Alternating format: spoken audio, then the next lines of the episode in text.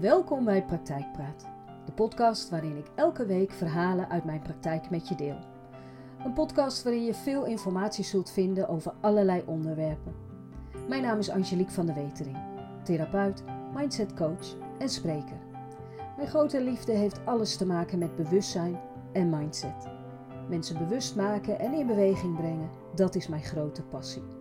Ik heb het allermooiste vak van de hele wereld en ik neem je dan ook graag mee in de verhalen uit de praktijk. Ik wens je veel inspiratie. Het verhaal van deze week zou wat kunnen losmaken in je. Het verhaal van Lex en Mia gaat namelijk niet alleen over het verliezen van hun kind, maar ook over het verliezen van de zin in het leven. Dit zouden triggers voor je kunnen zijn. En wanneer dit zo blijkt te zijn, zoek dan hulp. Dit kan onder andere bij je huisarts. Emoties. We hebben ze allemaal. Emoties zijn psychologische en fysiologische reacties die mensen ervaren als reactie op verschillende situaties of gedachten. Het is een intense gevoelstoestand die wordt gekenmerkt door zowel mentale als lichamelijke reacties. Emoties spelen een belangrijke rol in ons dagelijks leven en beïnvloeden onze perceptie, gedrag en besluitvorming.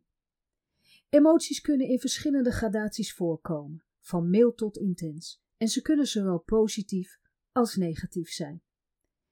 Emoties zijn gekoppeld aan onze gedachten, overtuigingen, interpretaties en herinneringen.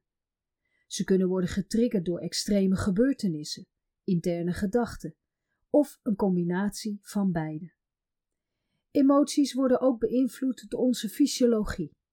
Wanneer we een emotie ervaren, kunnen er veranderingen optreden in ons lichaamstemperatuur, hartslag, ademhaling, hormoonniveaus en andere fysieke reacties. Hoewel de uitdrukking en ervaring van emoties cultureel kunnen verschillen, zijn er enkele emoties die als universeel worden beschouwd, zoals vreugde, verdriet, angst, woede, verbazing, walging, Emoties kunnen ons helpen om te reageren op bedreigende situaties. Ze helpen met het versterken van sociale banden en ook helpen emoties om te leren van ervaringen. Mensen kunnen emoties beheersen of reguleren, afhankelijk van de situatie. Emotieregulatie kan variëren van het onderdrukken van emoties tot het uiten van emoties op een helpende manier. Emoties maken deel uit van onze complexe emotionele wereld. Ze spelen een belangrijke rol in onze persoonlijke relaties, sociale interacties en mentale welzijn. Het begrijpen en effectief omgaan met emoties is essentieel voor ons welzijn en ons vermogen om goed met anderen om te gaan. Maar soms kunnen emoties zo sterk zijn dat je je hierin volledig kunt verliezen. Zoals Lex, uit het volgende verhaal. Met een klap belandt zijn vuist op tafel. Ik hou mijn muis stil en neem de situatie goed in mij op. Verdriet, wanhoop en vooral onmacht en boosheid vinden hun weg naar buiten. Voor mij zit Lex. Zijn ogen zijn bijna zwart van boosheid. Midden in zijn eerste EMDR-behandeling zet hij de koptelefoon af en smijt het op tafel. Ik kan dit niet. Met een woeste blik kijkt hij mij aan. Het komt te dichtbij. Hij schuift zijn stoel naar achteren en staat op. Lex, als je nu gaat, stopt de behandeling. We hebben samen hele duidelijke afspraken gemaakt en daar gaan jij en ik ons aan houden. Lex draait zich om en wil wat zeggen. Kom, Lex, ga zitten. Haal even diep adem en laat mij je helpen je gevoelens te kalmeren. Lex, vader van drie kinderen. Zijn jongste dochter kwam vier jaar geleden om het leven. Negen jaar was ze. Sindsdien is Lex zijn schuldgevoel uitgegroeid tot een agressieprobleem. Hij heeft zijn emoties niet meer in de hand en uit zich verbaal agressief. Zijn gezin gaat hier zo ondergebukt dat zijn partner aan de bel heeft getrokken. Het was of therapie of een scheiding. Lex zit zo vast in zijn emoties dat het hem maar moeilijk lukt om te beseffen dat het nu tijd is voor verandering. Hij voelt alleen de druk en mede daardoor is het lastig zich open te stellen voor verwerking. In het eerste gesprek met Lex werd al snel duidelijk dat er duidelijke afspraken gemaakt moesten worden. Afspraken over de vorm en veiligheid. Ook gaf Lex aan dat hij de neiging heeft om weg te lopen van situaties waarin hij geconfronteerd wordt met zijn emoties. Ik maak Lex duidelijk dat wanneer hij gaat voor behandeling, hij niet kan weglopen voor zijn emoties, hoe moeilijk ook. Zijn partner Mia, die bij het eerste gesprek aanwezig is, drukt Lex op het hart dat de koek op is. Ik kan niet meer, Lex. De kinderen lopen op hun tenen en mijn liefde voor jou kan ik op dit moment niet meer vinden. Ik ben er klaar mee dat je je steeds verschuilt achter het overlijden van Sarah. Ik ben haar ook verloren en ook ik moet door. We hebben nog twee kinderen, Lex. Ze hebben niet alleen mij nodig, maar jou ook. En je moet weten, wanneer je hiervan wegloopt, loop ik ook weg, van jou. Dan heb ik niets meer om voor te vechten, behalve voor de kinderen. Een duidelijke boodschap die Lex heen en weer slingert tussen verdriet en boosheid. Lex staat nog steeds bij de deur. Ik kijk hem aan en blijf zo rustig mogelijk. Lex, ga zitten. Je hoeft dit niet alleen te doen. Met een vloek gaat hij weer zitten. Ik wil dit niet. Dit doet zo'n pijn. Ik blijf het maar voor me zien. Ik knik. Dat snap ik. We laten het even rusten. Weet je wat ik me afvraag? Hoe was jij voor het overlijden van Sarah? Omschrijf de persoon eens die je toen was. Lex schuift zijn stoel naar voren en legt zijn handen op tafel. Rustig, kalm en zelfverzekerd. En daar is helemaal niets meer van over. Ik heb mijn gevoel niet meer in de hand en ben alleen maar boos en verdrietig. Hij kijkt mij met een donkere blik aan. Waar ben je jezelf kwijtgeraakt? Een paar weken na het overlijden van Sarah was er een voorval op mijn werk. Ik ben daar volkomen uit mijn dak gegaan. Ik had mezelf niet meer in de hand. Er volgde een officiële waarschuwing en er werd mij geadviseerd er iets mee te gaan doen. Maar ik was ervan overtuigd dat het eenmalig zou zijn. Ik had mijn emoties niet meer onder controle. Uiteindelijk lukte het me niet meer om leiding te geven aan mijn team en moest ik een stapje terug doen. Voor mijn gevoel is mijn werk van me afgepakt en ook werd er achter mijn rug om gepraat, iets dat me nog steeds woedend maakt. Ik voel me afgewezen en in de steek gelaten en van sommige collega's had ik dit nooit verwacht. Ik blijf stil en kijk naar de emoties die Lex laat zien. Emoties die mij nog iets vertellen en een gevoel geven waar ik alert van word. Lex, ik heb een gevoel dat ik met je wil delen. En ik hoop dat we dit open kunnen bespreken, omdat ik denk dat jij voor je gevoel niets meer te verliezen hebt. Lex haalt zijn schouders op en knikt. Het hoeft van jou niet meer. Het leven heeft zijn glans verloren en je hebt het gevoel dat je alleen maar aan het verliezen bent. Je werk, mensen om je heen die je uit de weg gaan, je partner die je vertelt te willen scheiden als je hier niets mee doet. En dat laatste, dat hoor je niet. Je hoort alleen dat ze wil scheiden. Ze is boos op je, teleurgesteld. En je kinderen lopen op hun tenen en ontwijken jou. Dus voor wie ben je hier nog? En wat heeft het voor zin? Je kunt er net zo goed niet zijn. Niemand zal je missen en dan hebben ze in ieder geval geen last van je. Lex legt zijn hoofd in zijn handen en huilt. Na een paar minuten kijkt hij mij aan. Dat is precies wat ik denk. Wat heeft het voor zin? Ik maak niemand blij. Ik krijg kippenvel bij het zien van zoveel wanhoop. Lex, Sarah zou nu dertien zijn geweest. En wanneer ze zou weten dat je alle zin in het leven hebt verloren, wat zou ze dan tegen je zeggen? Zijn blik krijgt weer een donkere glans. Dit is gemeen, dit doet zeer. Wat zou ze zeggen, Lex? Hij schudt zijn hoofd en weigert open te staan voor de emoties die hij nu voelt. Stel, alle drie je kinderen staan tegenover jou.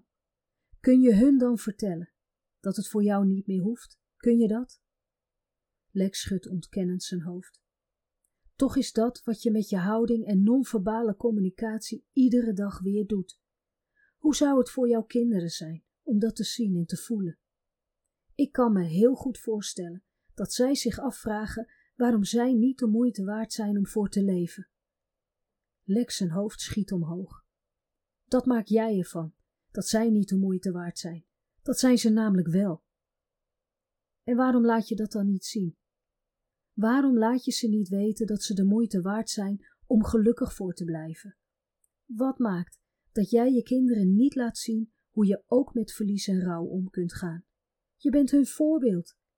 Maar eigenlijk is het nu andersom. Zij laten jou, zo goed en zo kwaad als ze kunnen, zien dat het leven nog steeds de moeite waard is. Ja, ze missen hun zusje. Ja, ze hebben verdriet. En ja, ze hebben hun vader nodig.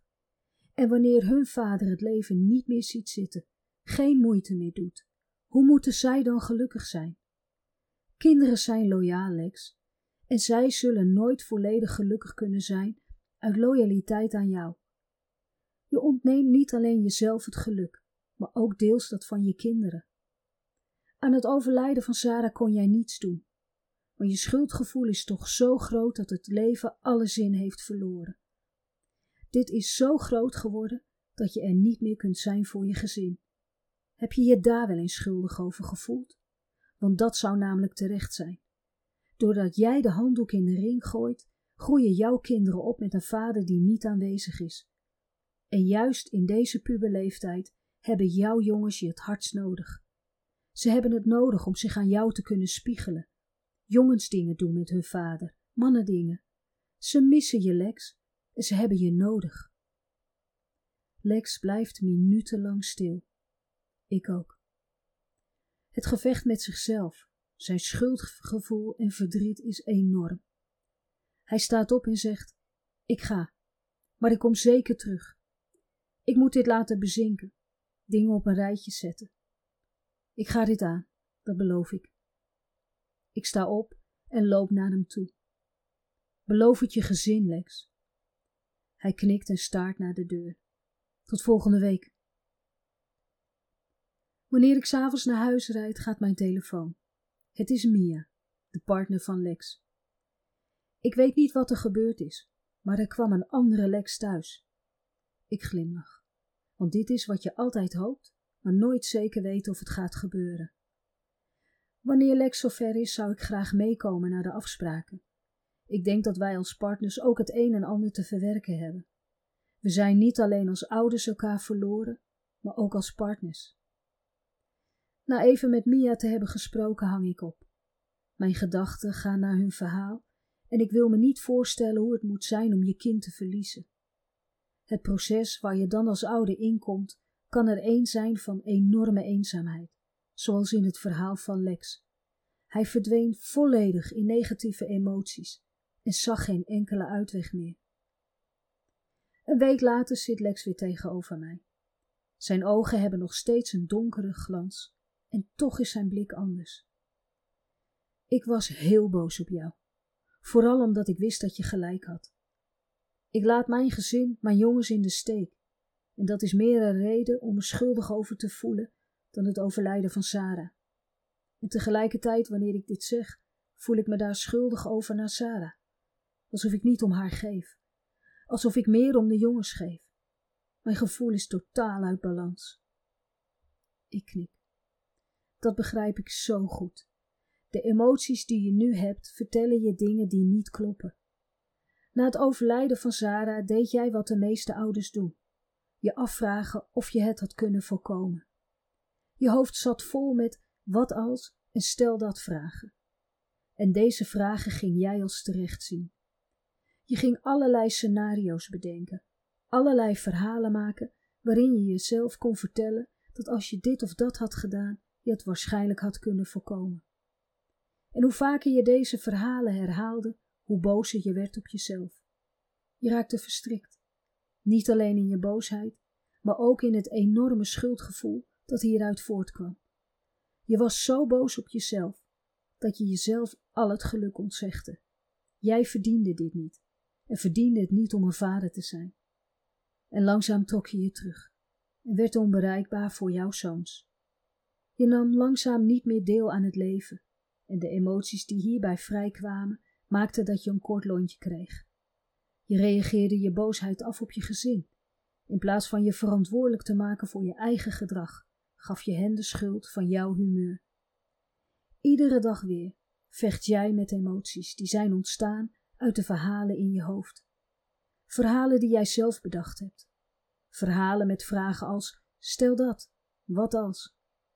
Verhalen die niet waar zijn, niet gebeurd zijn. En toch reageer je erop alsof ze waar zijn en alsof ze echt zijn gebeurd. Het wordt tijd, Lex, dat je naar het echte verhaal gaat luisteren en kijken. En dat je de emoties aangaat die hierbij horen. Pas dan kun je bij een oplossing. Bij een manier die jou zal helpen met het verwerken van het overlijden van Sarah. En pas dan kun je weer vinden wat jou gelukkig maakt. Lex leunt naar achteren en legt zijn handen in zijn nek. Dit is zo ongelooflijk confronterend. Ieder woord wat je zegt, herken ik. En wat mij het meest raakt, is dat ik inderdaad niet vind dat ik het waard ben om een vader te zijn. De tranen rollen over zijn gezicht. De verhalen die ik maak in mijn eigen hoofd voelen zo echt, iedere dag weer. Ik ben moe van het eeuwige vechten tussen wat ik voel, wat ik weet en wat ik er blijkbaar van maak. Snap je dat? Zijn donkere blik is verdwenen en heeft plaats gemaakt voor verdriet. Ik snap dat heel goed. Vier jaar lang heb je deze verhalen afgespeeld in je hoofd, als een film die je steeds kijkt, nog een keer en nog een keer. Je raakt eraan gewend en neemt het als waar aan. Ik zie het zo, ik voel het zo, dus is het zo. En wanneer je wakker wordt, begint de film te spelen, meerdere keren per dag, en jij blijft kijken, waardoor je uiteindelijk niet meer open kunt staan voor je omgeving. Logisch ook, want jouw leven speelt zich namelijk van binnen af. Wat gebeurt er wanneer je de film op pauze zet en je blik naar buiten richt? Wat zie je dan, Lex? Hij sluit zijn ogen en haalt even diep adem. Dan zie ik drie verdrietige mensen staan. Hij opent zijn ogen en staart naar buiten. Waar ben ik al die tijd geweest? Voor Lex was het een uitdaging om zijn focus op zijn gezin te houden in plaats van op de verhalen in zijn hoofd. Verhalen die hem altijd moeiteloos het verleden introkken.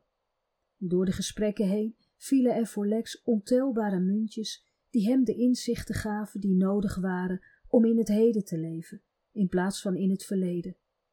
Hierdoor kon hij zien dat hij wel degelijk een goede vader was en dat hij dat ook verdiende te zijn. De heftige emoties werden steeds minder en Lex leerde deze onder controle te houden. Ook leerde hij welke emoties wel helpend waren en welke niet. Langzaam nam hij weer deel aan het leven en langzaam ontstond daar weer verbinding met zijn gezin.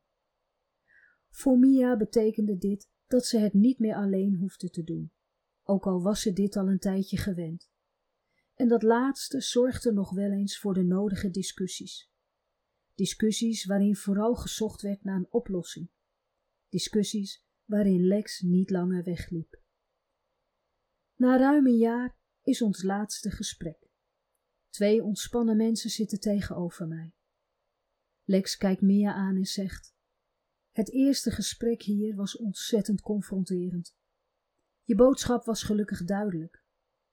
Over de wang van Mia rolt een traan. Ze knikt. Ik zou heel graag nu, hier op dezelfde plek waar alles begon, willen horen wat je boodschap nu is. Lex pakt haar handen en houdt ze stevig vast. Met een stem vol emotie zegt Mia: Ik weet zeker dat je uit liefde voor Zara en de jongens zo hard gewerkt hebt. Ik ben ongelooflijk trots op jou. Lex staat op en pakt het tasje dat hij aan de kapstok heeft gehangen en haalt daar een zorgvuldig ingepakt cadeautje uit. Hij geeft het aan Mia en zegt: Voor ons. Mia pakt het voorzichtig uit en staart naar het lijstje dat ze stevig vasthoudt. Tranen rollen over haar wangen. Vlak voor Zara haar overlijden hadden ze in een dolle bui allerlei grappige foto's met elkaar gemaakt.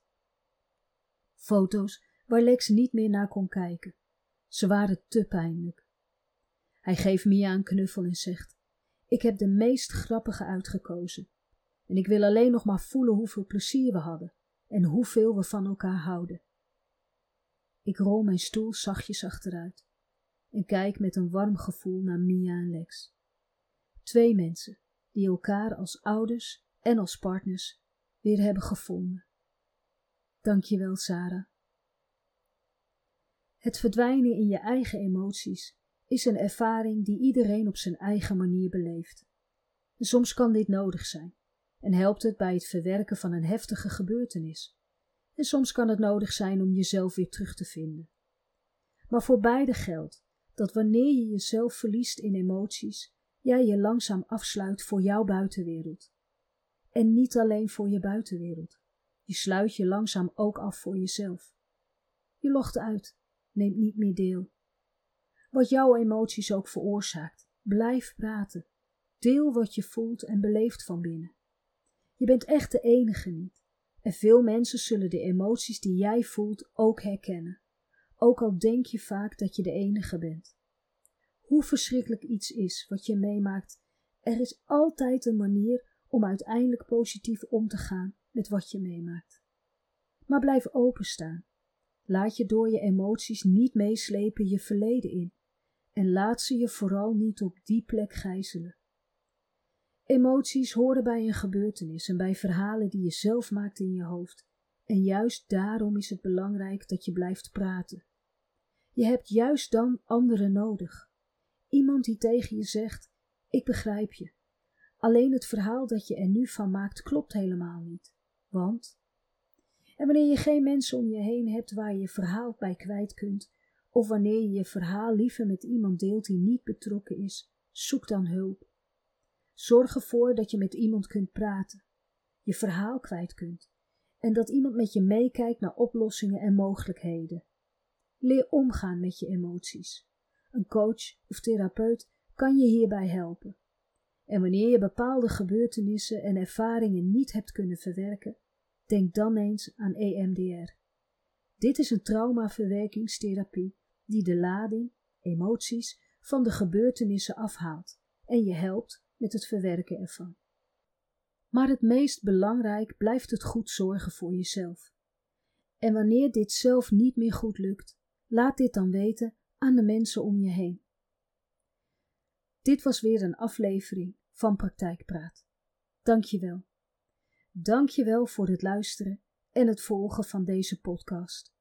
Tot de volgende keer. Wat fijn dat je weer luisterde naar een aflevering van Praktijkpraat. Dank je wel. Heb je naar aanleiding van deze podcast vragen, opmerkingen of suggesties? Mail dit dan. En dat kan naar info apenstaartje angeliquevandewetering.nl En wanneer je denkt dat deze podcast interessant zou kunnen zijn voor iemand die je kent, dan zou het super zijn wanneer je de podcastaflevering doorstuurt. Nog even een vraag van mij. Vergeet niet te volgen, dan mis je geen aflevering meer. Nogmaals, dankjewel voor het luisteren en heel graag tot een volgende keer.